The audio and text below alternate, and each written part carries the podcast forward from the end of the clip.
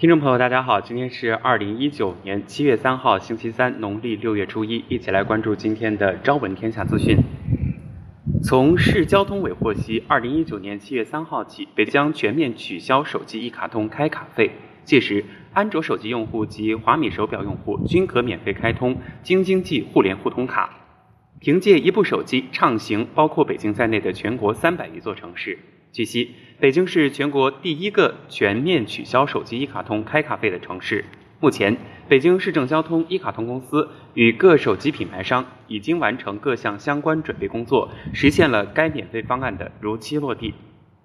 七月二号消息，滴滴在北京总部举办的安全主题媒体开放日，详细披露了近期安全工作进展。针对外界关心的顺风车何时重启问题，滴滴总裁柳青作出回应。柳青表示，身边很多朋友是顺风车忠实用户，自己也总被问滴滴顺风车何时重启。在他看来，顺风车产品是环保的，能够解决很大的出行痛点，也很有技术属性，同时也存在更大的安全痛点。近日，港交所股权披露显示，宝能系旗下公司深圳市聚盛华股份有限公司于六月二十八号以平均价 二十七点八元每股减持万科企业股份有限公司 A 股 二百九十五点五万股，共计约 八千二百一十四点九三万元。披露权益显示，减持后聚盛华持股总数由原来的十五亿五千八百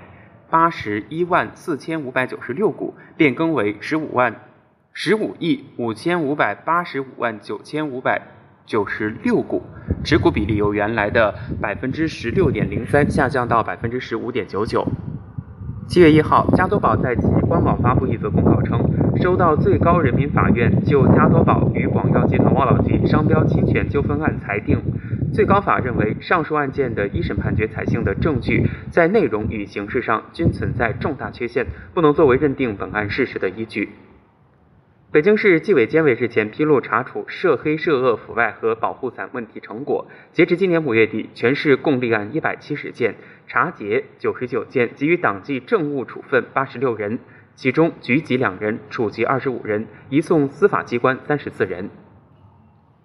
七月二号，从广东省清远市公安局获悉，该局日前破获一起制售假药案，扣押各类假药十二吨多，抓获犯罪嫌疑人七人，端掉十三余家销售假药窝点，取缔两家黑诊所。据介绍，今年初，清远市市场监管局在对英德市某诊所进行例行检查时，发现该诊所内有多种假药。目前，关某兰等人因涉嫌生产、销售假药罪，被英德市人民检察院执行逮捕。十二名涉嫌制售假药的药店或诊所负责人，英德市公安局已采取刑事强制措施，案件正进一步侦查中。警方提示，制售假药是一种严重的违法违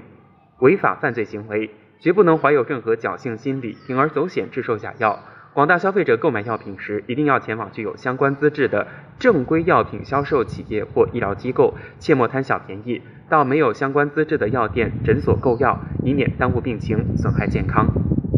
近日，陕西西乡县公安局席兴东和县检察院检察长王建庆等人被曝打牌赌博被抓。七月一号，新京报记者从西乡县当地相关人士处证实此事。知情者称，事发适逢中央扫黑除恶督导组在汉中，事发后，西乡县公安局还召开警示教育大会，局长席兴东缺席。他说，他还说，目前席兴东已被免职并拘留。六月二十号。王建庆也辞去检察院检察长一职。西乡县政府称，此事正由市里相关部门调查办理。七月二号，记者夏武从湖南省公安厅获悉，该厅已经成立专案组调查十七年前湖南益阳教师李尚平被枪杀一案，有关进展情况将择时发布。在湖南新晃一中操场埋尸案十六年后重启调查后不久，湖南省公安公安部门开始调查十七年前湖南省益阳市教师李尚平被杀一案。此前，众多媒体一直呼吁重启调查。七月一号，第一商用车网数据显示，二零一九年六月，我国重卡市场共销售各类车型十万辆，环比下降 百分之八， 同比下降 百分之十一， 这也是今年以来重卡月度销售量最大降幅。一到六月，重卡市场累计销售量为六十二点二六万辆，同比下降百分之三。今年新能源汽车整体会有 百分之四十 的增幅，比亚迪股份董事长王传福表示，今年新能源汽车增速会放慢，但整体也会有 百分之四十 的增幅，比亚迪则会达到 百分之七十 到 百分之八十 的增幅。